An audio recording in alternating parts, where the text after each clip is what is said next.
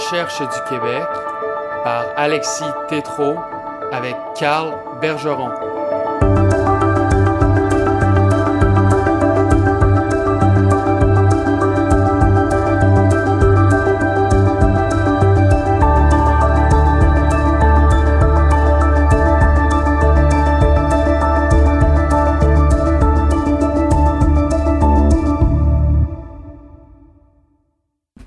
Chers auditeurs, soyez les bienvenus à ce nouvel épisode de À la recherche du Québec.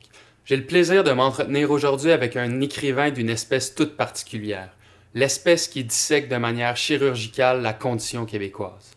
Après un cynique chez les lyriques, perçant essai sur l'œuvre cinématographique de Denis Arcand et Voir le monde avec un chapeau, livre aussi inclassable que magistral, Carl Bergeron fait aujourd'hui paraître La Grande Marie ou le luxe de sainteté on me permettra de lire la première page de ce livre, lui aussi inclassable et magistral, sur Marie de l'Incarnation.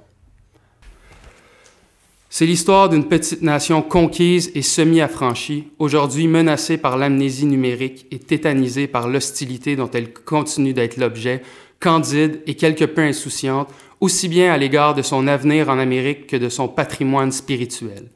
C'est l'histoire d'un monument littéraire et mystique façonné dès l'origine par une femme de génie et totalement méconnu par ceux-là même pour qui il a été conçu.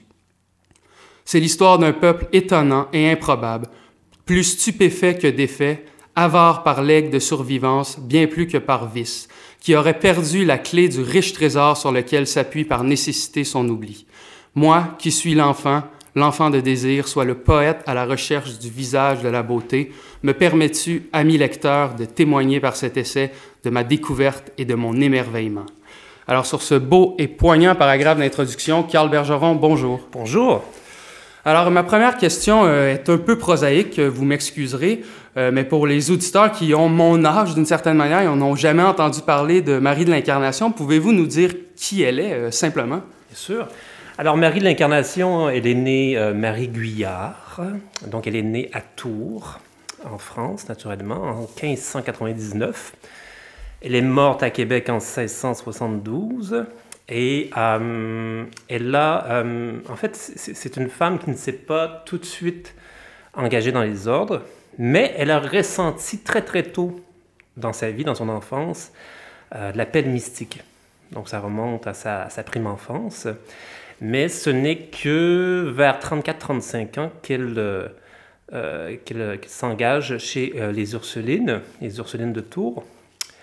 Euh, et puis, euh, ce n'est qu'ensuite, bon, quelques années plus tard, c'est-à-dire euh, en 1639, qu'elle part pour la Nouvelle-France. Et naturellement, là, c'est la deuxième partie de sa vie qui nous intéresse surtout aujourd'hui, mais la première partie est passionnante aussi. mais dans cette, il y a comme une coupure, si vous voulez, qui est symbolisée par sa traversée de l'Atlantique. C'est une femme qui n'avait jamais vu la mer auparavant, et lorsqu'elle arrive à Dieppe, c'est la première fois qu'elle voit la mer. Et euh, comme ça, elle, elle, avait pris la décision de, de, de partir et d'affronter toutes ces... Euh, qui était un immense risque à l'époque. Mais pour quelle raison euh? Pour convertir ceux qu'on appelait à l'époque les sauvages dans un esprit qui était évidemment pas du tout polémique et mhm. surtout que le terme à l'époque n'avait pas la connotation péjorative. Sauvage, étymologiquement parlant, c'est celui qui habite les forêts. Donc il s'en allait évangéliser, convertir au Christ les, les sauvages. Donc, c'était pour cette raison principale. Elle a, des mots magnifiques pour les Amérindiens dans sa correspondance. Lorsqu'elle parle de ces petites princesses, je vais aimer ces, les, petites sauvages comme des petites princesses magnifiques. Je le, je le cite tel quel dans mon livre. Et euh, d'ailleurs, à sa mort, elle est entourée par ces, ces jeunes Amérindiennes euh, qu'elle a, pu, euh, qu'elle a pu côtoyer, qui viennent la saluer pour une dernière fois dans un, dans un adieu extrêmement poignant. Donc, c'est pour cette raison-là principale, et naturellement, au fil de cette mission d'évangélisation entre la théorie et la pratique, toute une série, euh, si vous voulez, d'obstacles qui ont fait en sorte qu'elle a dû ajuster. Elle a dû s'ajuster au pays, elle a dû comprendre aussi qu'elle ne pourrait pas... Euh, elle ne pourrait, en fait, son travail d'évangélisation serait forcément limité. Euh, les Ursulines abandonnent l'idée de convertir les, jeunes Amérindiennes pour se concentrer sur l'éducation ensuite des jeunes filles, des jeunes filles canadiennes. Et même l'incarnation, assez comiquement, dit à un certain moment que les, les, les jeunes, les jeunes Canadiennes euh, en ont plus besoin.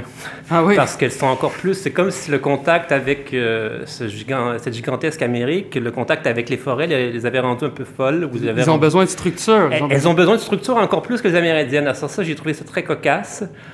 Euh, et elle s'inquiète de ce, ce manque d'orientation des jeunes Canadiennes. Euh, elle a l'impression qu'elles en ont davantage besoin que les Amérindiennes.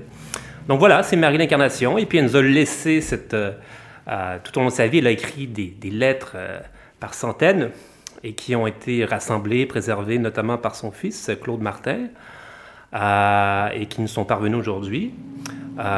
Donc, sans même s'en rendre compte, si vous voulez, elle a façonné ce, monument mystique et littéraire dont vous parliez en introduction.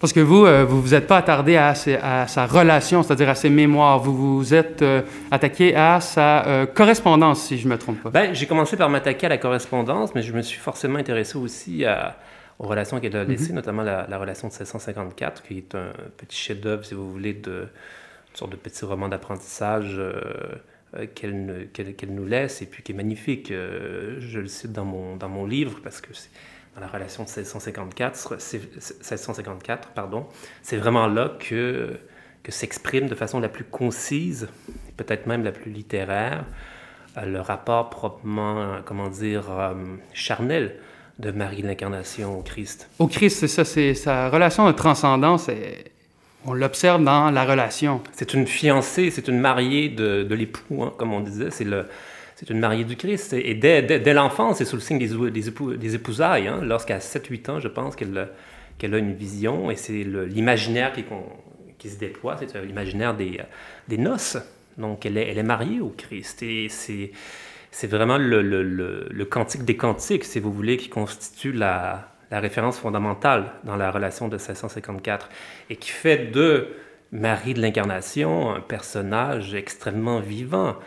Euh, parce que c'est certain que les modernes, et ça j'aborde un peu cet aspect-là dans mon livre, ont tendance à projeter, si vous voulez, leur propre euh, résistance ou leur propre refus euh, du transcendant sur les, grands personnages mystiques. Donc ils vont avoir une tendance, à mon avis, qui est malsaine, qui est de spéculer, tenter de voir s'il n'y aurait pas un refoulé sexuel derrière tout ça. Bon, Les catégories empiriques, comme vous le nommez dans, dans le livre. Exactement. Et euh, je pense que les catégories empiriques, elles ont une place, elles remplissent une fonction, mais elles ne peuvent pas venir en premier dans la recherche de la vérité, notamment lorsqu'il s'agit d'aborder le génie mystique ou poétique d'ailleurs.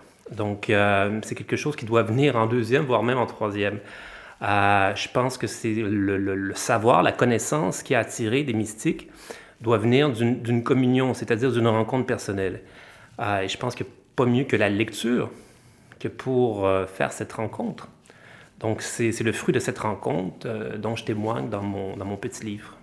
Puis vous témoignez surtout d'un oubli. Je, je l'ai mentionné en lisant votre première page, c'est que Marie de l'Incarnation est une figure oubliée de la littérature québécoise, de l'histoire québécoise, mais pourtant, il n'y en a pas toujours été ainsi.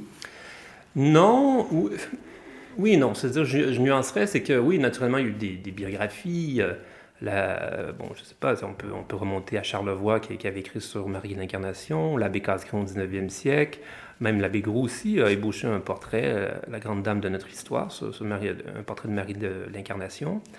Euh, dans la littérature, euh, Marie l'Incarnation, elle apparaît, il y a des occurrences parfois parodiques, par exemple chez Régent Ducharme.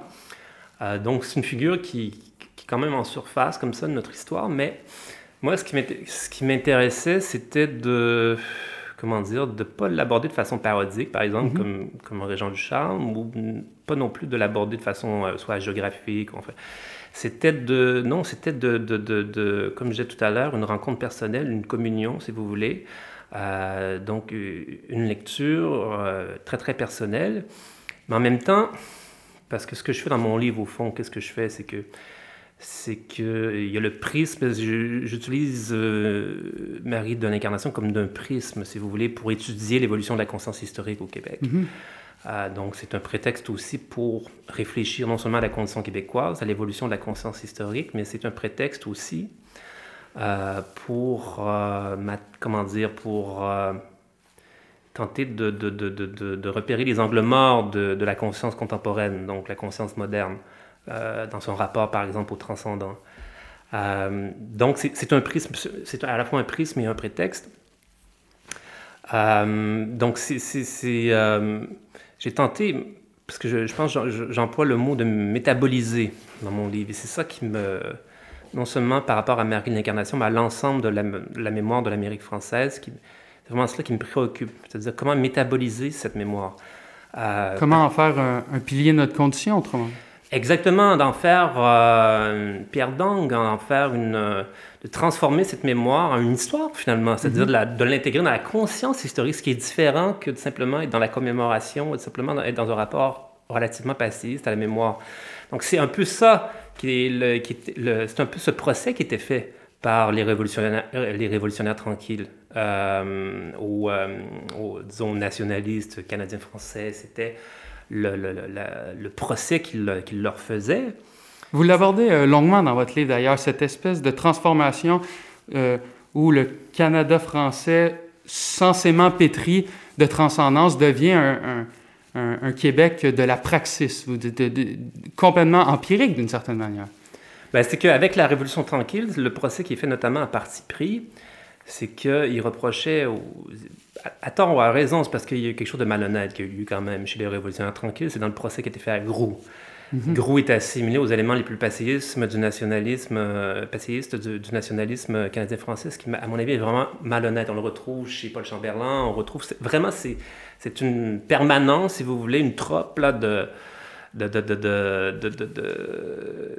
des révolutionnaires tranquilles. Le, le, mauvais procès qui est fait à Grou et la malhonnêteté avec laquelle on va l'amalgamer aux éléments les plus arriérés euh, du nationalisme canadien-français. Mais n'empêche que, grosso modo, si vous voulez, euh, c'est ça, le procès qui est fait au nationalisme canadien-français, c'était d'avoir transformé la mémoire de l'Amérique française en une épopée, d'accord? Une épopée mystique, une épopée magnifique, messianique, euh, mais que le, décalage qui était fait avec la, la réalité Hein, parce que la réalité du Canada français dans les années 50-60, c'est un peuple subalterne qui était mhm. possédé, euh, prolétarisé euh, à Montréal, donc euh, qui, qui n'occupe pas les, les, postes d'influence, les postes de pouvoir. les Canadiens français, les années 50, à l'aube de la Révolution tranquille, sont vraiment au même niveau que les immigrants de, de première génération, pratiquement. Donc il faut, faut bien comprendre depuis euh, depuis quelle détresse, depuis, quelle, depuis quelle réalité aussi ces, euh, ces gens-là parlaient. Euh, donc, donc, ils font un procès parce qu'ils trouvent, voilà, ils disent, cette mémoire que vous nous proposez, c'est devenu en fait un alibi. C'est devenu, elle, a, elle, elle, est devenue aliénante. Elle a cessé d'être inspirante parce qu'elle n'est pas en relation avec la situation objective. Totalement réifiée, au fond. Et, et, et oui, exactement. Donc, elle n'est pas en relation avec la situation historique dans laquelle on se trouve. Donc, c'est pour cette raison qu'on vous fait ce procès et qu'on vous accuse de maintenir une mémoire finalement qui, qui, qui, qui ne favorise pas euh, l'épanouissement de la, personnalité, qui ne favorise pas l'éclaircissement de notre condition, bref, qui a cessé de nous inspirer et qui vient embrumer à la, à la rigueur la conscience collective et qui, qui sert de prétexte, qui sert d'alibi pour justifier un nationalisme qui ne va pas au fond des choses, qui mhm. reste strictement culturel et qui refuse le politique, donc qui refuse l'action politique. Euh, donc c'est ce procès-là qui, qui, est fait par les révolutionnaires tranquilles et que je résume un peu dans, dans mon bouquin parce que ça me semble essentiel. Oui, vous ne le reniez pas, contrairement à, une espèce, euh, à certains qui, euh, sont très critiques de cette critique. Vous vous dites, il, y avait du, du, vrai là-dedans. C'est-à-dire, c'est vrai que cette mémoire, elle était ossifiée. Et, oui. Et la relation de transcendance que proposait le clergé n'était plus justement transcendante. Non, non, non, c'était un transcendant d'emprunt d'une certaine manière. Donc, il y a un rejet. Les témoins les plus lucides de l'époque, notamment, je cite euh, Jean Lemoyne, rejetaient cette, euh, Canada français clérical avec d'excellentes raisons. Mm-hmm. Donc, c'est bien évident que pour moi, non, non, non, jamais je ne renierais cette, euh, cette critique des révolutionnaires tranquilles. Elle me semble très, très pertinente. Et c'est pour, c'est pourquoi je trouve important de la rappeler et de, de me l'approprier, mais de la faire déboucher sur autre chose. Oui, parce que... vous ne reniez pas non plus la transcendance. Exactement. C'est que pour moi, c'est que par exemple, je cite, euh, je cite euh, Jacques Ferron euh, dans, dans, mon bouquin, parce que Ferron, je, je, crois, symptomatique de l'état d'esprit de l'époque. C'est-à-dire, il y a une, vraie colère chez Ferron. Mais le problème chez Ferron, c'est qu'il tend à, confondre sa, comment dire, à associer sa colère contre les curés de l'époque, hein, donc qui étaient aussi des étés noirs. Bon, Et donc, il tend à l'associer, à l'amalgamer à, la mémoire de l'Amérique française elle-même. Donc, c'est pourquoi Ferron juge à la, rigueur plus, euh, comment dire, prudent et plus, plus sain de faire commencer l'histoire du Québec avec les patriotes. Hein. Voilà une histoire qu'on peut s'approprier, voilà une histoire qui peut nous appartenir, qui n'est pas trop étrangère. Hein. Euh, et ça, ça moi, je, rejette cette, euh, mm-hmm. comment dire, cette, euh, cette position de Ferron. Elle me semble totalement contre-productive. Je comprends pourquoi il l'a fait à l'époque, et peut-être j'aurais été d'accord avec lui à l'époque. Mais moi, je ne suis pas à son époque. Je suis, je suis en 2021 et je vois l'impasse, si vous voulez, de, de, de, cette position. Et donc, c'est pourquoi je la résume euh, et je, crois la remettre à sa juste place pour, non pas pour elle non plus la renier ou pour la ridiculiser ou la rabaisser, mais pour simplement la remettre à sa juste place, nous permettre finalement d'entrer dans un nouveau cycle. Donc c'est essentiel de, faire un retour comme ça sur, le passé et comment la, conscience collective euh, a opéré différents retournements. Donc, euh, et pour savoir où, est-ce qu'on s'en va exactement. Et, et, moi, je juge qu'aujourd'hui, il est temps d'ouvrir beaucoup plus euh, les vannes et de faire, de, de, faire rentrer cette mémoire de, de l'Amérique française, mais encore une fois, pour la métaboliser. C'est pas pour s'en servir comme d'un colifichet ou euh, c'est pas pour s'en servir comme d'un symbole identitaire, euh, idéologique à brandir. c'est vraiment, non, c'est de, de, de, permettre de, s'en servir comme d'un tremplin. hein, créateur. Mhm. Est-ce que c'est ce que vous nommez le luxe de sainteté? Parce que vous, vous mentionnez euh, le moine, je crois que vous empruntez l'expression à le moine directement, le luxe de sainteté. Est-ce que c'est ce dont on parle, c'est-à-dire réintroduire cette transcendance par le luxe de sainteté? C'est que le luxe de sainteté, c'est la formule euh, euh, qui est employée par Jean le moine, donc dans, dans son livre Convergence. Euh, il l'utilisait pour, euh, pour décrire la, la, profusion de, de, sainteté aux origines de la colonie. Donc, Paris l'Incarnation, Catherine de Saint-Augustin, Jean de Brébeuf et compagnie, euh, les, ceux qu'on appelait, on a déjà appelé les saints martyrs canadiens. effectivement, c'est une profusion tout à fait étonnante. Donc, il, a, il y a cette formule que j'ai trouvée très heureuse de luxe de sainteté. Donc, c'est pourquoi je la reprends dans, mon livre. Euh, et ce que je trouvais intéressant euh, dans cette formule, c'était à quel point, comment dire, elle... Euh, parce qu'il y a cette, mauvaise perception, cette mauvaise perception qu'on... soit, je sais pas, peut-être que c'est de la, la, fatigue culturelle, peut-être que c'est de la haine de soi, mais cette mauvaise perception d'une mémoire, d'une mémoire qui serait pauvre. Euh, au, euh, La nôtre, vous voulez dire? Oui, c'est ça, une mhm. mémoire qui serait pauvre au Canada français. Alors, je suis pas du tout d'accord, effectivement. Et luxe de sainteté, je, je, trouvais que ça venait. Euh, c'était le, contraste était, était, saisissant. Au contraire, ça, les débuts de la colonie sont sous le signe de la profusion. Hein, et bien, évidemment, sur le plan matériel, c'était le contraire, mais sur le plan spirituel, mhm. c'est extrêmement riche. C'est un luxe de sainteté qui se déploie. C'est le paradoxe de la Nouvelle-France. C'est le paradoxe de la Nouvelle-France. Euh, et, euh, et, Jean Lemoine prophétisait comme ça aux années, dans les années 50-60. Il dit pour l'instant, cette mémoire-là nous est barrée parce que, comme je disais tout à l'heure, c'est que on est trop en colère. C'est mhm. que les abus du cléricalisme ont tellement été nombreux. Et moi, je ne suis pas de ceux qui remettent en doute les abus du cléricalisme, pas du tout. Euh, parce qu'il y a toujours une illusion rétrospective, on va être modéré, on va faire la part des choses, donc c'était pas si pire que ça. Non, c'était tragique, les mhm. abus ont été terribles, et moi, là-dessus, je reste collé, si vous voulez, aux témoins les plus, euh, les, plus exigeants et les plus lucides de l'époque. C'est pas sous prétexte de faire la part des choses que je commençais à amoindrir, cette, euh, tourner les coins de cette mémoire. C'est qu'il y a eu quelque chose là qui, qui était vécu en profondeur, c'est la, survivance, effectivement, puis euh, une, aliénation profonde, c'est-à-dire où, des vies entières ont été pulvérisées. Hein. des gens, c'est terrible. donc, donc, le moine, le moine est un de ses témoins, il parle du cléricalisme, il dit on ne peut pas accéder pour l'instant à cette mémoire de l'Amérique française, mais quand les, stigmates du cléricalisme auront, se seront évaporés, dissipés, ou enfin effacés, euh, à ce moment-là, euh, cette mémoire, ce, luxe de sainteté va revenir dans la conscience collective, mais sous un, euh, comment dire, non pas sous sous le, sous le signe de l'idéologie ou de, de l'instrumentalisation nationaliste, ou non, sous le signe simplement de la, de la puissance spirituelle. L'impulsion vitale. Oui, exactement, sans, sans, aucun colifichet, sans aucun masque, sans aucun... Non, simplement pour ce qu'ils étaient, ou ce pour ce qu'elles étaient elles-mêmes. donc, donc, il fait cette prophétie, je trouve ça très fort, parce qu'à mesure que cette mémoire sera canonisée, donc reconnue par l'Église catholique, elle va revenir dans la conscience collective. Effectivement, il y a eu une, depuis les années 80, Marguerite Bourgeois, Marie oui. l'Incarnation. Vous reprenez cette idée dans le livre. Exactement, exactement. Je, je, m'inscris dans les pas de Lemoine, sauf que moi, c'est ça, là, j'ai la chance de vivre en 2020, donc d'être témoin euh, de chair euh, de ce que prophétisait le moine. Et c'est en train d'advenir, effectivement. On a cette, ce, luxe de sainteté, cette profusion de sainteté qui est, effectivement, cette canonisation en série qui, euh, qui a lieu et qui était, qui était prophétisée par le monde. C'est quand même fort dans les années 50. Il dit ça, ça, vous allez voir, ça va arriver. Euh, tous ces, ces, grands personnages de la Nouvelle-France vont être canonisés. Et effectivement, il y a une résistance, parce qu'on ne peut pas dire, par exemple, la euh, canonisation de Marie l'Incarnation ou de, de, de, François de Laval, 2014, a créé beaucoup de remous au Québec. C'est mm-hmm. passé presque totalement inaperçu.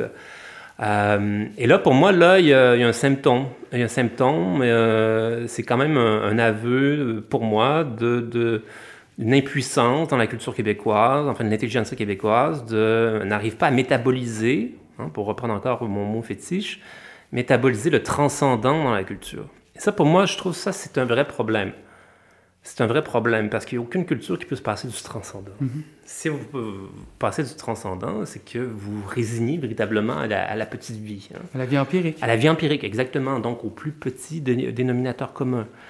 Euh, et ça, naturellement, si vous êtes quelqu'un qui, qui, est engagé en profondeur dans la vie de l'esprit, vous ne pouvez pas accepter ça. Mhm. si, si, si, ce refus doit s'exprimer, se manifester chez quelqu'un, c'est bien chez, chez celui qui est totalement engagé dans la vie de l'esprit. Ne peut pas accepter ça parce que pour lui, c'est un signe de mort. Euh, donc, c'est cette question que je soulève à travers Marie l'Incarnation. Euh, donc, c'est cette, euh, cette, question que je pose finalement aux contemporains. Quel genre de vie vous voulez exactement? Est-ce que vous voulez véritablement la petite vie Fut-elle enjolivée par le confort matériel ou les médicaments ou le, tourisme? Est-ce que c'est vraiment ça que vous voulez? Puis vous utilisez, excusez-moi, je vous coupe. Oui, bien sûr.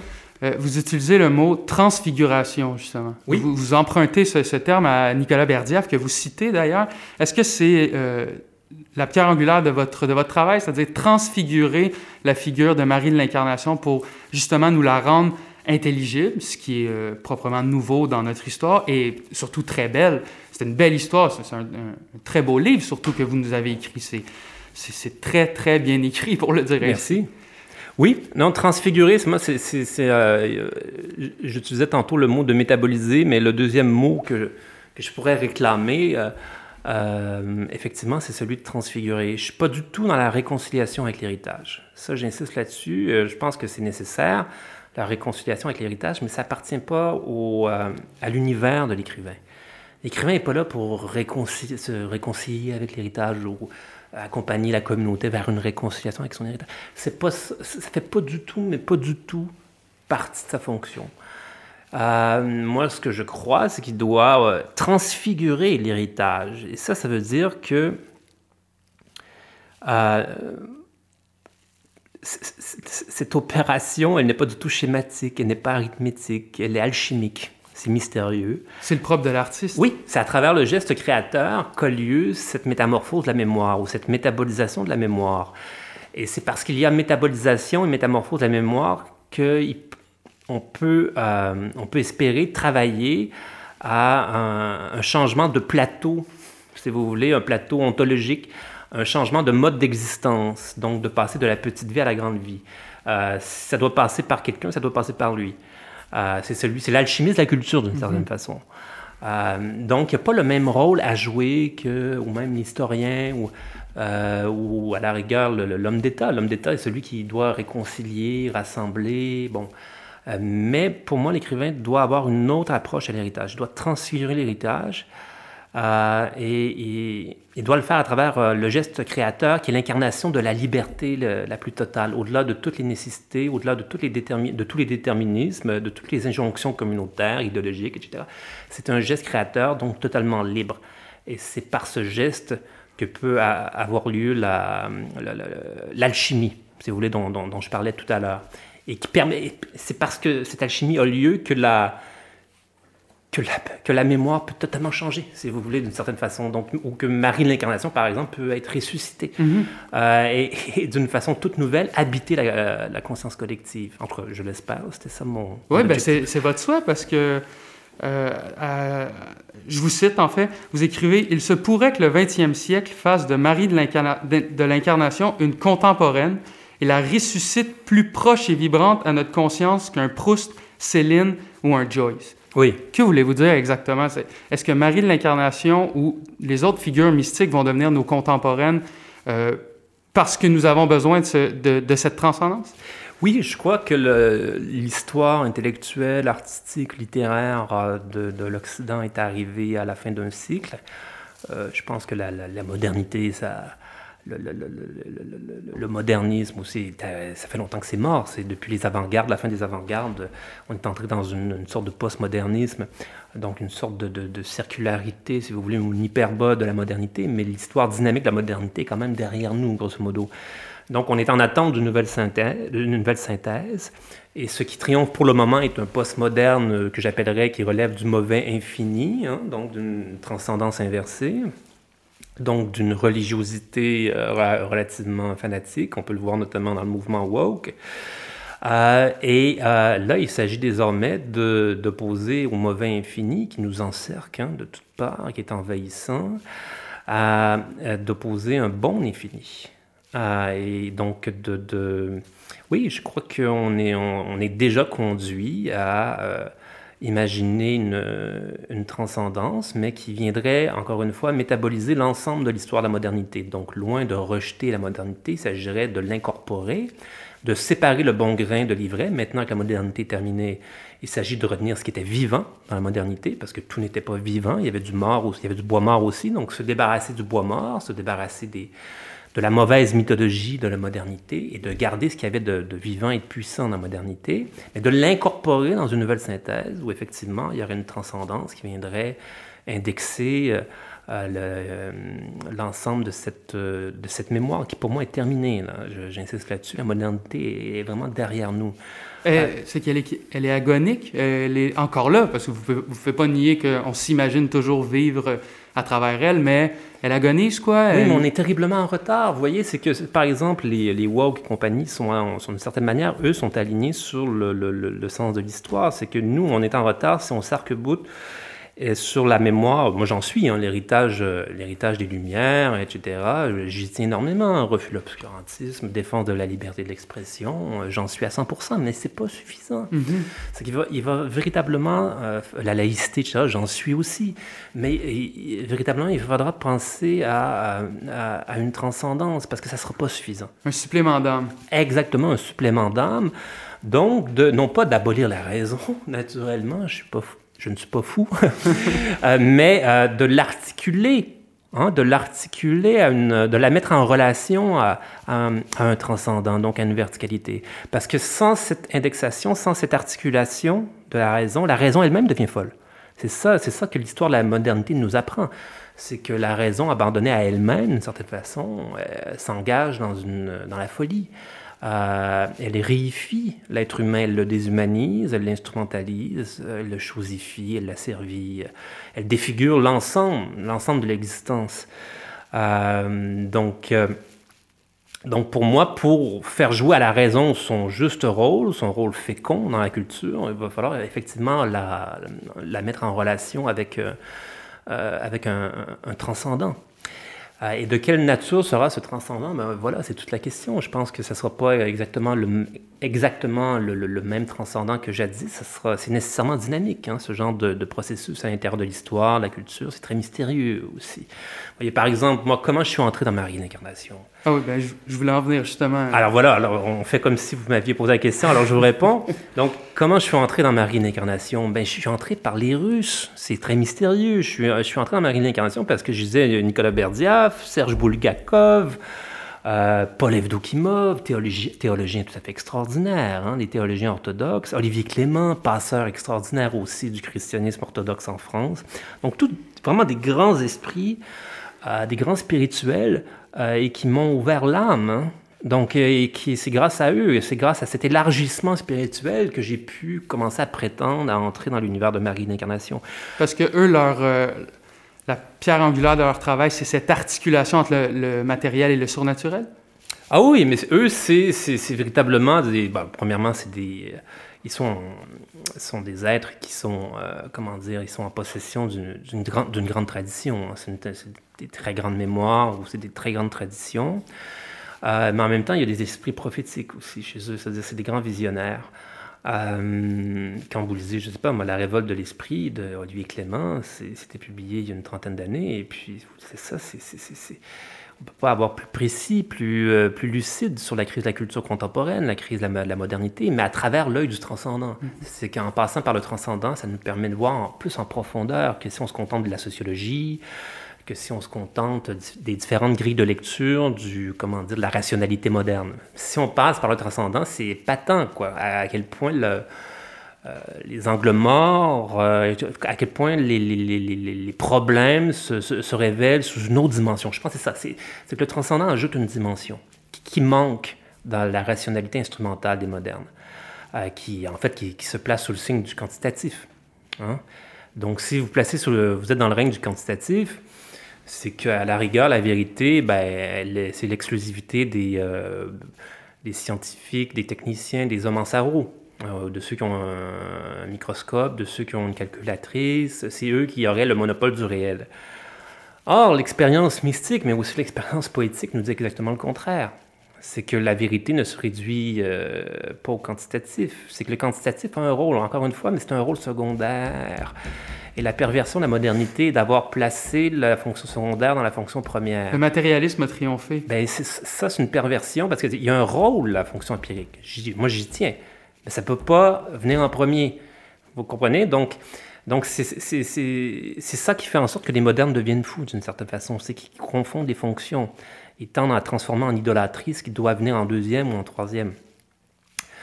Euh, donc, euh, et la vérité, pour revenir à ce que je disais tout à l'heure, c'est que les chercheurs de vérité, c'est pour ça que j'essaie de, je passe par les mystiques aussi, en même temps pour replacer celui que j'appelle le poète, c'est-à-dire pour moi qui est l'homme inspiré. Hein. Le poète, ça peut être le romancier inspiré, ça peut être le philosophe inspiré. C'est celui qui est dans un état d'inspiration. Donc, il dit être dans un état d'inspiration et quelqu'un habité par une présence autre. Bon, cette présence autre, appelez-la comme vous voulez, transcendante, je ne sais pas, des muses, enfin, mais ça vient d'en haut. Hmm, ça, vient du ciel d'une certaine façon.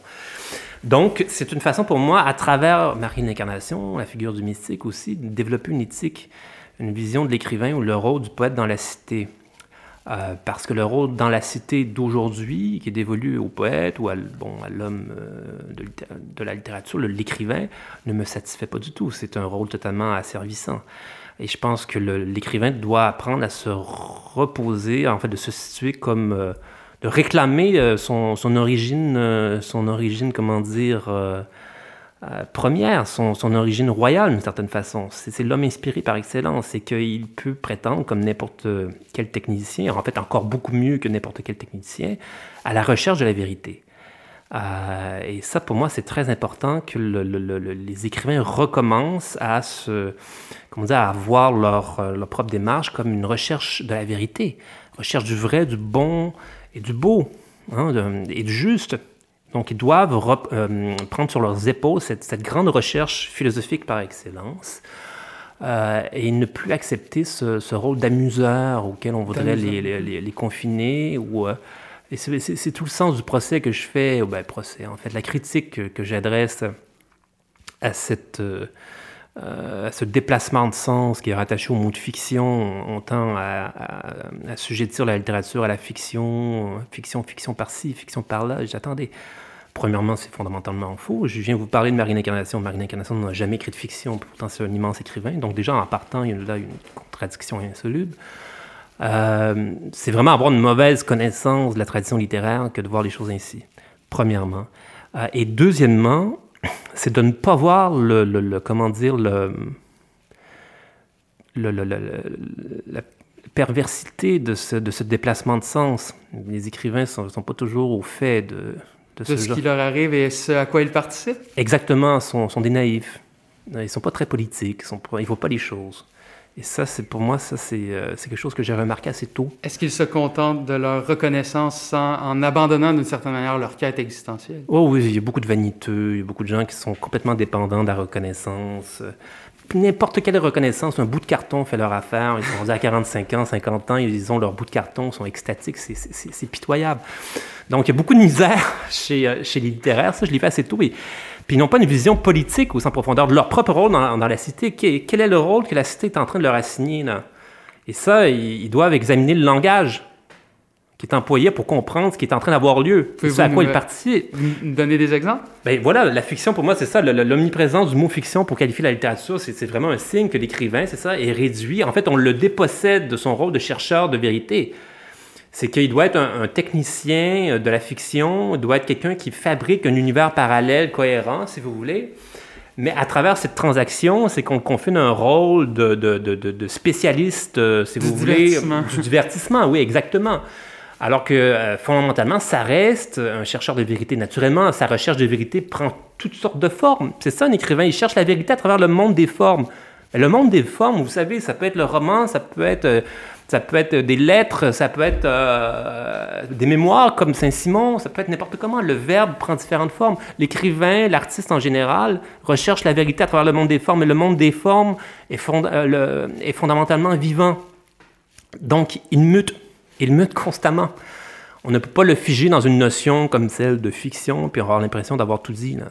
Donc ça, ça, c'est une, grande, une grande critique que, j'adresse aux écrivains, de ne pas être conscient de ce qui est en train d'avoir lieu à travers ça. Euh, c'est comme s'ils avaient renoncé à défendre la valeur littéraire au cœur de, la cité et de se contenter de, cette, euh, comment dire, de ce petit carré de sable qu'on leur a donné. Et ça, je trouve ça d'une tristesse absolue. Ils doivent, ils doivent réclamer au contraire le, rôle qui devrait leur revenir, le rôle du poète qui remonte à la Grèce antique, qui est le, rôle du, grand inspiré, la, première place, hein, avec le roi à la rigueur dans la cité, c'est le poète. Euh, ils doivent euh, reprendre, ce, si vous voulez, cette grande mission, ce grand rôle qui leur était dévolu dans la cité. Euh, c'est leur dignité, c'est leur grandeur aussi. Et, et comment, Marie de l'Incarnation, vous vous permet de sortir de ce carré de sable? Sa vie, son œuvre, ses, grandes, ses, belles et grandes pages? Ben, c'est, la grandeur incarnée, hein, dans la mesure où, euh, comment dire, c'est... Euh, en même temps, il y a une grande... Comme, il n'y a jamais d'exhibitionnisme. Comme je vous disais tout à l'heure, c'est des lettres qu'elle écrit comme ça tout au long de sa vie sans penser que ça serait publié. Euh, c'est que... Puis ça, c'est vrai des mystiques, puis c'est vrai des grands artistes aussi, c'est que tout est cohérent dans leur vie. Donc, quand vous vous penchez sur leur vie, les écrits qu'ils ont laissés, il y a toujours une grande cohérence, il y a toujours un grand dynamisme. La vie et l'œuvre sont totalement imbriquées. Il n'y a euh, a pas de dissociation en tant que telle.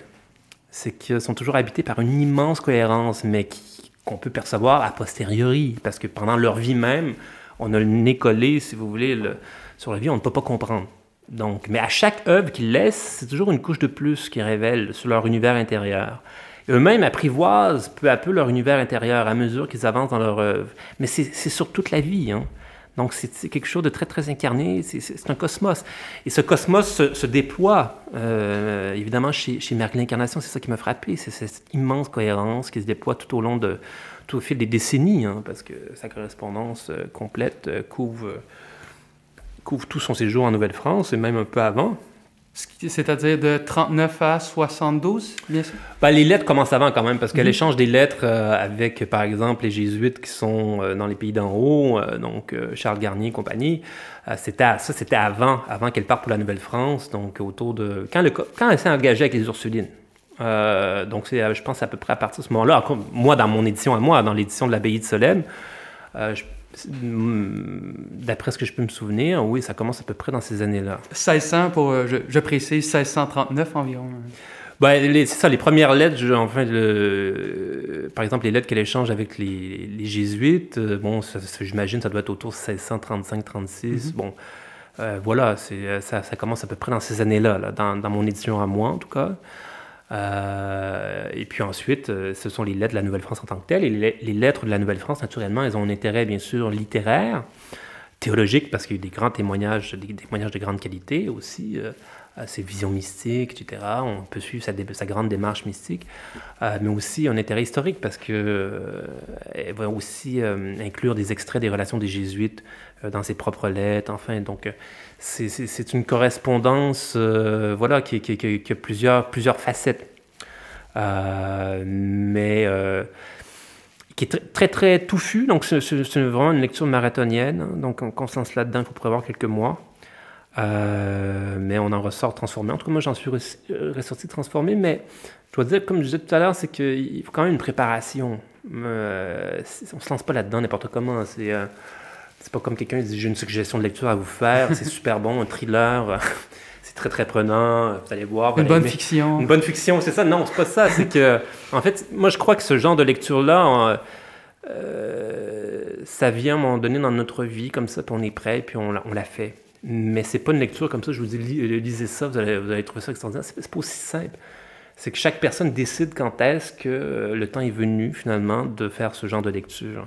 Mais on n'est pas toujours rendu là au même moment. Et puis vous, c'est arrivé comment dans votre, euh, votre démarche euh, d'écrivain, votre, votre vie d'artiste? Ben moi, c'est arrivé, c'est ça, par la découverte des grands théologiens orthodoxes. parce que là, il y a comme tout à coup, le, le, le transcendant s'est réinvité dans mon... Euh, dans, dans, ma vie par les grands théologiens orthodoxes qui m'ont beaucoup, beaucoup impressionné. Hein, la lecture de Berdiaev m'a complètement euh, ouais, transformé. Et c'est ça, ensuite, c'est ça qui m'a préparé à Marie de l'Incarnation. Donc, quand je suis tombé sur son l'édition de la correspondance par hasard. c'est ça, c'est un hasard. C'est un hasard. Euh, en même temps, il n'y a jamais de hasard en mesure où, quand on est prêt pour quelque chose, un moment donné, on, repère, on repère la chose qu'on désire aussi. Hein. Euh, donc, c'est dans ce sens-là qu'il n'y a pas de hasard. C'est que notre, désir aussi nous, permet de voir les, livres sur les tablettes aussi qu'on a envie de lire. Euh, et, euh, là, j'étais prêt. Prêt pour lire Marine Incarnation et je l'ai vu comme ça par hasard. Splendide édition de la correspondance de la Pays de Soleil. Il n'y a aucun, éditeur, je le dis en tout respect, hein, d'ailleurs pour les excellents éditeurs avec qui j'ai déjà eu le plaisir de travailler, il n'y a aucun éditeur laïque qui peut accoter le travail des moines, hein, parce que c'était fait à l'abbaye de Solesmes, le travail éditorial est, comment dire, irréel, hein, tellement c'est d'une précision, d'une force, enfin, c'est formidable le travail qui était fait dans le, travail d'édition de la correspondance euh, par euh, les moines de Solesmes. Euh, donc, je me suis lancé là-dedans et je me suis régalé aussi de tout ce travail. Hein, C'est-à-dire, j'ai adoré les notes aussi, dans, dans, les notes de la correspondance. Euh, parce qu'il y a plein de détails, ça fourmille de détails aussi sur l'histoire de la Nouvelle-France. Ils ont tout lu, hein. ils ont tout lu. Euh. Ils, ont annoté la correspondance. Oh, oui, voilà, c'est ça, c'est un travail vraiment très, très impressionnant. Très impressionnant, c'est des gens qui, ont, sont en possession de tous les livres qui ont, qui ont paru sur l'histoire de la Nouvelle-France. Donc, c'est des... Moi, je prévois faire un voyage en France bientôt. Et euh, l'abbaye de Solesmes, oui, fait partie de mon itinéraire. J'aimerais bien aller là-bas parce que ils ont tout lu. Il y a un lien à tisser avec, euh, avec l'abbaye? Pardon? Avec l'abbaye, il y a un lien à tisser. Oui, ben, en euh, fait, je serais très curieux de les rencontrer. Moi, je, vous savez, je, pour ce voyage-là en France, j'aimerais aller sur les traces de Champlain, de Marine Incarnation, euh, dans le coin de la Flèche aussi, et aussi dans le, En fait, il y a comme un triangle comme ça, là, la Flèche, Solem, En fait, c'est il y a comme un cercle là, en France comme ça que j'ai repéré, là, une région en France qui concentre quand même plusieurs lieux importants. Euh, la Nouvelle-France. Donc, euh, j'aimerais aller là-bas. Simplement, vous savez, des fois, simplement se laisser pénétrer par l'esprit des lieux, ça peut être inspirant aussi. Euh, et oui, oui, j'ai très hâte. Mais oui, je, serais, je, serais, ravi de pouvoir rencontrer les moines de Solem. Puis, dans, vous l'avez mentionné au début de l'entretien, puis vous vous y consacrez un chapitre complet. Vous dites Marie de l'Incarnation, c'est une amoureuse. Mhm. Ce que vous avez trouvé de distillé dans cette correspondance-là, c'est l'amour, l'amour éternel? Qu'est-ce que vous voulez dire par, par l'amour? L'amour euh, l'amour christique, l'amour... Euh, oui, c'est l'amour du Cantique des Cantiques. C'est euh, un amour qui passe par la transfiguration de la chair. Donc, c'est ça qui déroute les, les, modernes, parce que pour eux, ils ne peuvent pas s'imaginer de se de se défaire de l'enveloppe charnelle ou enfin ils tendent à être exagérément attachés. Alors, euh, C'est un amour complètement désintéressé au fond. Oui, voilà, c'est ça, c'est une désappropriation totale de soi. C'est que le, chemin de la perfection s'accompagne d'une désappropriation. C'est qu'on doit renoncer à ce monde. Hein. C'est que je, euh, je pense que c'est dans l'Évangile selon, je me souviens plus si c'est selon, euh, selon Saint Jean, je, ne sais pas, mais enfin, il y a un passage de l'Évangile pour qu'il croie, c'est-à-dire qu'il, c'est le Christ, pour qu'il croie, donc au sens de croître, croissance, pour qu'il croie, je dois diminuer. C'est-à-dire que l'être humain doit se défaire de toute vanité, de tout orgueil, de toute susceptibilité, de toute arrogance. Il doit se défaire de toute cette, euh, ce nœud à péché euh, et pour, pour se rapprocher du... Pour, pour, pour glorifier le Christ et, pour, donc pour s'en rapprocher aussi, pour l'aimer. Et euh, donc oui, un renoncement au monde pour, pour épouser l'éternité. On doit passer par un renoncement au monde. Et pour moi, le, là, c'est ça que je déplore, c'est-à-dire c'est le, le, refus de la conscience moderne de comprendre ce renoncement au monde autrement que sous un angle morbide. Hein, vous renoncez au monde, ah bon, c'est ça, alors vous êtes morbide, vous allez vous flageller dans un coin, et puis vous refusez la vie, etc. Ça, ça pour moi, ça, c'est la bêtise. Ça, c'est la bêtise de l'homme moderne qui n'est pas conscient de son ignorance, qui n'est pas conscient de qui manque d'humilité là, euh, devant, devant ce qu'il dépasse et qui tend à, condamner euh, unilatéralement euh, un mystère. Hein. Donc, donc c'est, une invitation aussi à considérer le transcendant autrement. et je pense une condition de renouvellement de la culture en profondeur, c'est de, de, commencer à d'accepter qu'il y a quelque chose qui nous dépasse, qu'il y a un mystère. Parce que c'est, comme je dis dans mon livre, c'est de deux choses l'une. Hein, c'est soit il y a une transcendance, un Dieu euh, quelconque, et donc il y a un mystère, et donc il y a un sanctuaire. On ne peut pas faire n'importe quoi, donc ça veut dire qu'il y a des limites, et on doit s'arrêter à un moment donné quelque part dans nos jugements pour accepter euh, d'accueillir le mystère en soi. Soit c'est ça, soit il n'y a pas de Dieu, puisque tout est permis, hein, c'est ce que disait Dostoevsky. Dans les frères Karamazov. Voilà, il n'y a, pas de, pas de Dieu, tout est permis. Mm-hmm. Et on peut profaner tout, là. Puis euh, on peut profaner, à commencer par ceux qui se présentent sous le signe du mystère, on le profane. On le, c'est un peu ce que font les déconstructeurs, d'une certaine façon. L'université que... L'université profane. Oui, oui. Puis vous lancez quelques flèches à l'université dans votre livre. Eh bien sûr, parce que pour moi, l'université incarne cette... Euh, cette euh, incarne cette intelligentsia qui s'est laissée enivrer par son, son prestige clérical euh, et qui, par conséquent, est en train de perdre sa légitimité. C'est le clergé d'aujourd'hui? Oui, oui, puis ils sont en train, ils ne savent pas, mais c'est en train d'avoir lieu, ils sont en train de perdre leur légitimité. Donc ils conservent leur pouvoir, mais ils sont en train de perdre leur, légitimité, pardon. Et ça, c'est très grave. Euh, le clergé catholique au Canada français l'a connu, ça. Et à un moment donné, il avait préservé son pouvoir, mais il avait perdu sa légitimité. Puis à un moment donné, ça s'est effondré, forcément. Vous ne pouvez pas vivre sans la légitimité, donc il faut faire très attention. Et là, je les trouve très arrogantes. Euh, et c'est très dangereux. C'est très dangereux. C'est, euh, et je pense que c'est, euh, c'est rattaché, en effet, c'est ça, par. Euh, ça se réduit pas à ce qu'on vit en ce moment avec les woke et compagnie. Je pense que c'est plus complexe. C'est plus profond. C'est plus profond. Ça remonte à, c'est ça, à cette attitude vis-à-vis le, savoir, où le savoir devient un objet. Donc on peut faire n'importe quoi avec pour prouver sa thèse, grosso modo. Donc il y avait une volonté de puissance qui s'est commencé de se manifester, notamment avec les, les déconstructeurs où euh, les grands auteurs, les grands artistes devenaient des prétextes pour avancer des thèses, au fond. Hein. Et ça, là, il y a une profanation, parce que la, première règle, si vous voulez, c'est quand même de respecter l'intégrité de la voix de l'autre. Donc, si vous ouvrez un livre, ça, ça c'est vrai non seulement des grandes figures du passé, mais des écrivains qu'on peut lire aujourd'hui. Si vous ouvrez un livre, puis vous commencez déjà à ricaner, puis vous êtes déjà animé d'une volonté d'exercer une puissance sur le texte, pour le faire entrer dans des catégories, soit des catégories qui peuvent être dites euh, positives ou négatives, positives au sens où vous voulez prouver votre thèse, ou négatives parce que vous voulez le détruire, vous voulez en faire un repoussoir, euh, quelque chose de ridicule, etc. Euh, dès, ce moment, il y a une faute là, une faute métaphysique fondamentale, et qui transforme le contemporain en une sorte de monstre et qui ne se voit plus aller, parce que tout le système fonctionne comme ça, fonctionne sur une sorte d'anthropophagie du savoir, cannibalisme du savoir. Il s'agit de dévorer la culture, où la culture devient un objet euh, dont on peut faire à peu près n'importe quoi hein, pour élaborer des, nouveaux savoirs, des méta-savoirs. Hein, bon. Alors évidemment, c'est une spirale qui ne peut conduire qu'à la folie. Hein. Et je pense qu'on est un peu au milieu de cette folie aujourd'hui. On est un peu témoin de cette université qui est comme... qui, ne se voit plus aller euh, d'une certaine façon. Donc oui, c'est sûr que je lance en fait des flèches, c'est que je j'essaie de de, de, conduire les... Parce qu'il y a des gens de qualité là-dedans, il y a des gens qui sont extrêmement intelligents, et tout, de, tenter de les, les, conscientiser un peu par rapport à cette situation et puis des, les, les, en fait, les amener, en fait, si ça les intéresse, à emprunter des chemins de traverse, puis de s'éloigner aussi de cette, de, de, de, cette institution pour redécouvrir ce qui, ce qui faisait au départ leur, leur enthousiasme pour, pour, la culture, parce que ces gens-là, ça a commencé comme ça, par un enthousiasme. Ils ont découvert des grands auteurs, etc. Ils ont été habités par une lumière. Ensuite, sont devenus un peu des professionnels malgré eux. Mais de retourner aux sources, finalement, hein, de ce qui faisait leur, leur propre enthousiasme. Et euh, c'est depuis cet enthousiasme, moi, que je les invite à conduire à, à reprendre une conversation d'une certaine façon. Mais pour ça, il faut d'abord qu'ils renoncent à cette euh, volonté de puissance cléricale.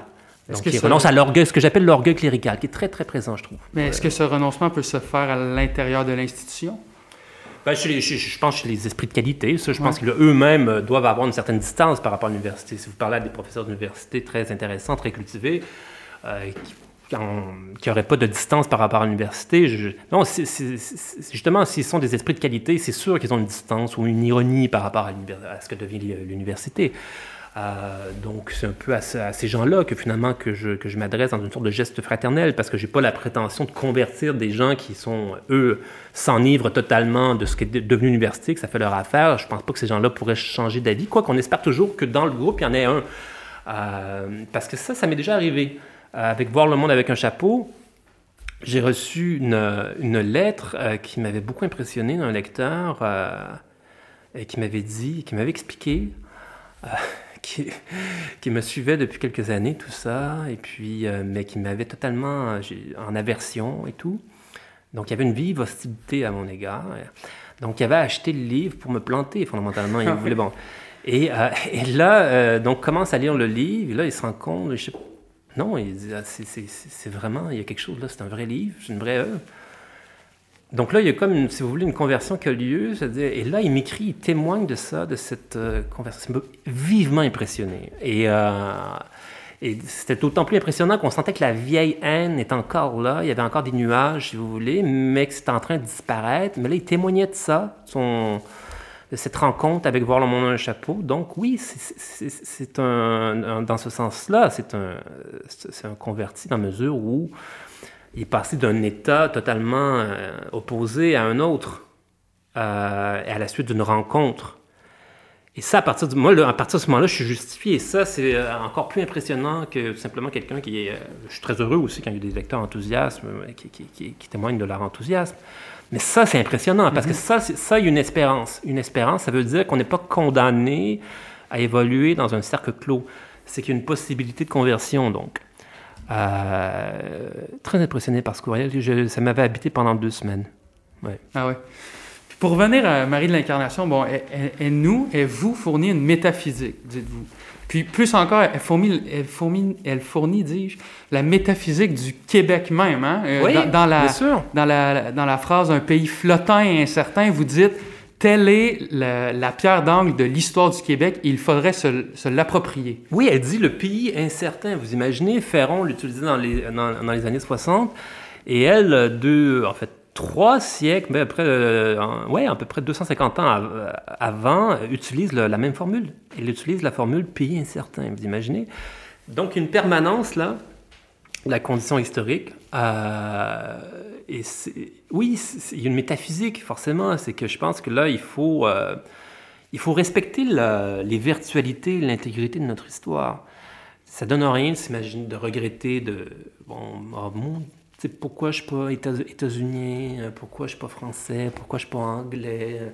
Non, ça donne rien de faire ça. C'est que vous devez vous pencher sur votre histoire euh, et respecter les virtualités et commencer à créer à partir de... C'est à cette condition-là que la création peut avoir, que le geste créateur peut avoir lieu. C'est parce que hum, vous respectez les virtualités et l'intégrité de votre, euh, de votre parcours historique. Le reniement ne sert à rien. Non, c'est parce que c'est tellement c'est tellement futile. À quoi c'est? Un gaspillage d'énergie que je ne comprends absolument pas. Euh, écoutez, ça donne rien non plus de ricaner euh, devant la révolution tranquille en disant ah, une révolution tranquille juste au Québec, c'est possible. attendez, si vous regardez euh, l'histoire du, du, Québec, Canada français, la Nouvelle-France, c'est en parfaite ligne avec cette métaphysique particulière, ce rapport au monde particulier. Il n'y a rien de ridicule. Mm-hmm. Contraire, c'est parfaitement admirable. Voilà un peuple qui a retourné les institutions britanniques à son avantage à partir à peu près après la conquête, hein, donc je sais pas, autour de 1792.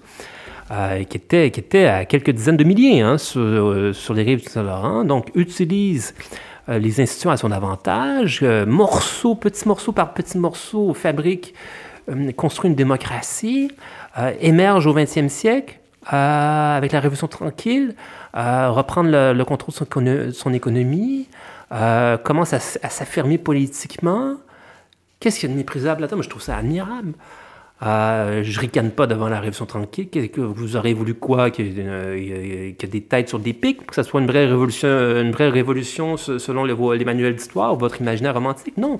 Selon les virtualités de la condition collective, c'était au contraire, non, ça, c'est parfaitement logique, parfaitement explicable et tout à fait admirable. Il y a quelque chose là d'estimable qui, euh, qui, a eu lieu.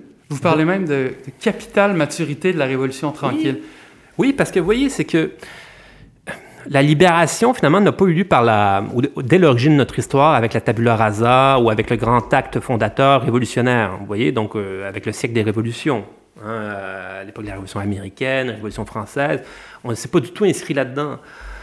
Donc, on a, on a fonctionné autrement sur le mode de l'accumulation, euh, de morceau par morceau. On a construit notre cité morceau par morceau. Euh, et donc, donc, à la rigueur, chez nous, finalement, la liberté viendra à la fin. Non pas au début de notre histoire, mais à la fin, d'une certaine façon. Si on suit, encore une fois, on respecte la virtualité de, les virtualités de la condition collective, c'est que logiquement, euh, quand l'histoire serait finie, finalement, les Québécois, finalement, deviendraient libres euh, d'une certaine façon. Ce sera à la fin que ça aurait lieu, non pas au début. Euh, ben, pourquoi pas, à la rigueur? C'est ça le sens de notre histoire, c'est découvrir le, sens de la liberté. Euh, plutôt, à la, plutôt, euh, plutôt tard dans notre histoire. Pourquoi pas? Si c'est ça notre histoire?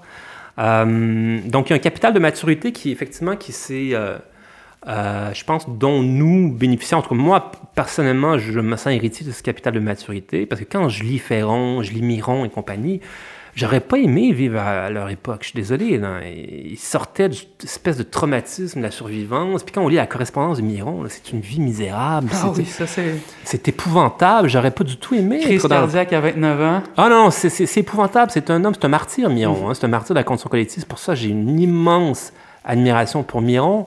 Euh, c'est un homme qui, euh, qui est allé au fond des ténèbres. Vous parlez même du grand Gaston dans votre Le grand Gaston, absolument. Pour moi, le grand Gaston, le mets à, la rigueur, euh, il remplit une fonction similaire à la Grande Marie, mais pour le Québec et non pas pour la Nouvelle-France. Donc, euh, mais oui, donc aujourd'hui, avec le recul, là, moi, je trouve personnellement, enfin, qu'on bénéficie d'un capital de maturité.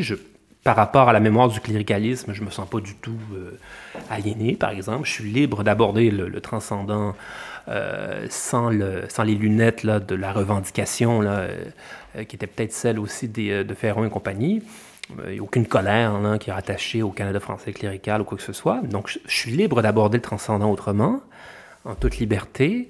Euh, et puis, je ne suis pas dans l'état de pauvreté culturelle absolue dont est sorti, par exemple, un Miron. Hein, dans les années 50, 60, c'est terrible. Hein. Miron, les complexes qu'il avait, aussitôt qu'il se mettait à écrire, est-ce que j'ai le droit d'écrire, je suis un Canadien français, euh, est-ce que j'ai le droit de publier? Est-ce que j'ai le droit d'être un écrivain? Combien de fois a-t-il passé proche d'abandonner la carrière de poète? Oui, voilà. Donc, c'est des complexes comme ça qui étaient euh, explicables, euh, mais qui étaient forcément consubstantiels à un état de pauvreté culturelle. Pour moi, ces complexes-là, aujourd'hui, n'ont plus de sens. C'est pour ça que quand je vois des intellectuels québécois aujourd'hui, sont là, ils, ils me regardent et ils disent Mais oui, mais vous c'était Proust, vous c'était La Rochefoucauld, autrement dit, comment osez-vous? Pour qui vous prenez-vous Donc, ils poursuivent ce procès-là euh, qui était euh, qui était fait, euh, en fait, que les Québécois eux-mêmes s'intentaient à, eux-mêmes, comme si un Québécois n'avait pas le droit, n'avait pas le droit simplement de convoquer des grands noms comme ça, que la, que la grande vie ne faisait pas partie de ses virtualités. Il n'avait pas le droit de faire ça. Il n'avait pas le droit d'être dans la grandeur, il n'avait pas le droit de, côtoyer comme ça, sans s'excuser, des grandes figures, simplement entrer en relation avec elles, non, on n'a pas le droit. Pas le droit, on n'a pas le droit de citer Proust, pas le droit, pas le droit de citer les, grands écrivains, c'est ridicule. Mais ça, ça, cette inhibition absurde, euh, à, mon, sens, n'a plus lieu d'être. Euh, nous avons hérité de ce capital de maturité de la Révolution tranquille. On peut à se comporter comme un Canadien français complexé. Là. Vous avez vu le savoir, commencer à, s'excuser de citer Proust ou de La Rochefoucauld et compagnie, de, ricaner comme un enfant là, euh, qui entend des, mots biologiques dans le, cours d'éducation sexuelle. Donc, ça n'a plus lieu. Là. Donc, moi, je ne me reconnais pas du tout dans cet univers, pour moi, qui est totalement périmé, euh, un univers paroissial, étouffant, vraiment dans lequel je ne me reconnais pas pour moi, moi, je suis vraiment euh, rendu ailleurs de ce point de vue. Je trouve que le capital de maturité dont on a hérité maintenant doit servir, doit être dépensé dans, une nouvelle synthèse. Et c'est cette dépense-là que, j'essaie de faire, notamment à travers mon petit livre sur Marie l'Incarnation, mais aussi pour les livres qui vont suivre. Oui, ben, ce sera ma dernière question d'ailleurs. Euh, avec Voir le monde avec un chapeau, on a connu euh, Carl Bergeron, le, dandy ou l'artiste qui regarde la société de l'extérieur. Ce livre, euh, La Grande Marie ou Le luxe de sainteté, vous me dites si j'ai tort, mais c'est un livre très énergique, un, appel groulxien à la jeunesse. C'est-à-dire que vous appelez un renouveau de la culture et une dissidence de la jeunesse pour briser cette espèce de, de carcan immature de la culture. Est-ce que je me trompe? Non, mais votre interprétation vaut la mienne. C'est que chaque lecteur est amené à interpréter à sa façon cet appel, parce que c'est effectivement un appel. Euh, bon, maintenant, j'ai rien d'un, comment dire, d'un, je suis pas là pour euh, mener des troupes, je suis pas là pour, euh, non, mais je suis là pour lancer un appel, effectivement, parce que moi-même, j'ai été appelé d'une certaine façon, hein, dans ma vocation, donc j'appelle à mon tour. ensuite, c'est pas pour un, un, c'est pas pour enrôler les gens, c'est pas que, quoi que ce soit de ce genre, c'est pour s'engager dans le combat de l'esprit. Alors évidemment, ensuite, le combat de l'esprit se manifeste de façon différente selon chaque personne. Mais de s'engager résolument dans ce combat de l'esprit, oui, c'est ça qui fait la valeur de, l'existence. Et c'est euh, cet appel que je lance à la jeunesse parce que, d'une certaine façon, sont confrontés un peu à ce qu'était confronté euh, Miron et compagnie à l'époque des années 50, devant une intelligentsia décevante, cléricale, qui est enfermé dans ses petits privilèges, qui ne s'intéresse plus finalement en profondeur à, la vie créatrice de l'esprit. Donc, ils sont un peu dans cette situation-là. Donc, aujourd'hui, donc, ils vont être appelés, comme Miron et, compagnie, à élaborer en marge de l'institution euh, des sources de vitalité, euh, aussi des, occasions aussi de, de, fédérer, de créer des communautés, de, des solidarités, mais ça va se passer en dehors de l'institution. Euh, comme, leurs ancêtres finalement. Donc je les, je, amène à en fait, de s'inspirer euh, de leurs prédécesseurs parce que je pense qu'on est confronté à une, une situation très similaire aujourd'hui. Alors, Carl Bergeron, ce fut un immense plaisir de vous recevoir à, la Recherche du Québec. Je me permets euh, de conclure en vous disant, sans flatterie, que c'est La Grande Marie ou Le Luxe de Sainteté, c'est un des très, très beaux livres, sinon un des plus grands livres que j'ai eu la chance de lire et j'invite évidemment les auditeurs à se le procurer. Ça s'appelle La Grande Marie ou le luxe de sainteté, publié chez Mediapol. Alors, merci infiniment de m'avoir accordé cet entretien. Merci beaucoup. Merci à vous, chers auditeurs, d'avoir été à l'écoute. Je vous invite évidemment à partager notre page Facebook et la suivre. Bien sûr, vous y trouverez nos épisodes précédents ainsi qu'un lien vers notre compte PayPal où il vous est possible de faire un don. Encore une fois, merci et à très bientôt pour un prochain épisode de À la recherche du Québec.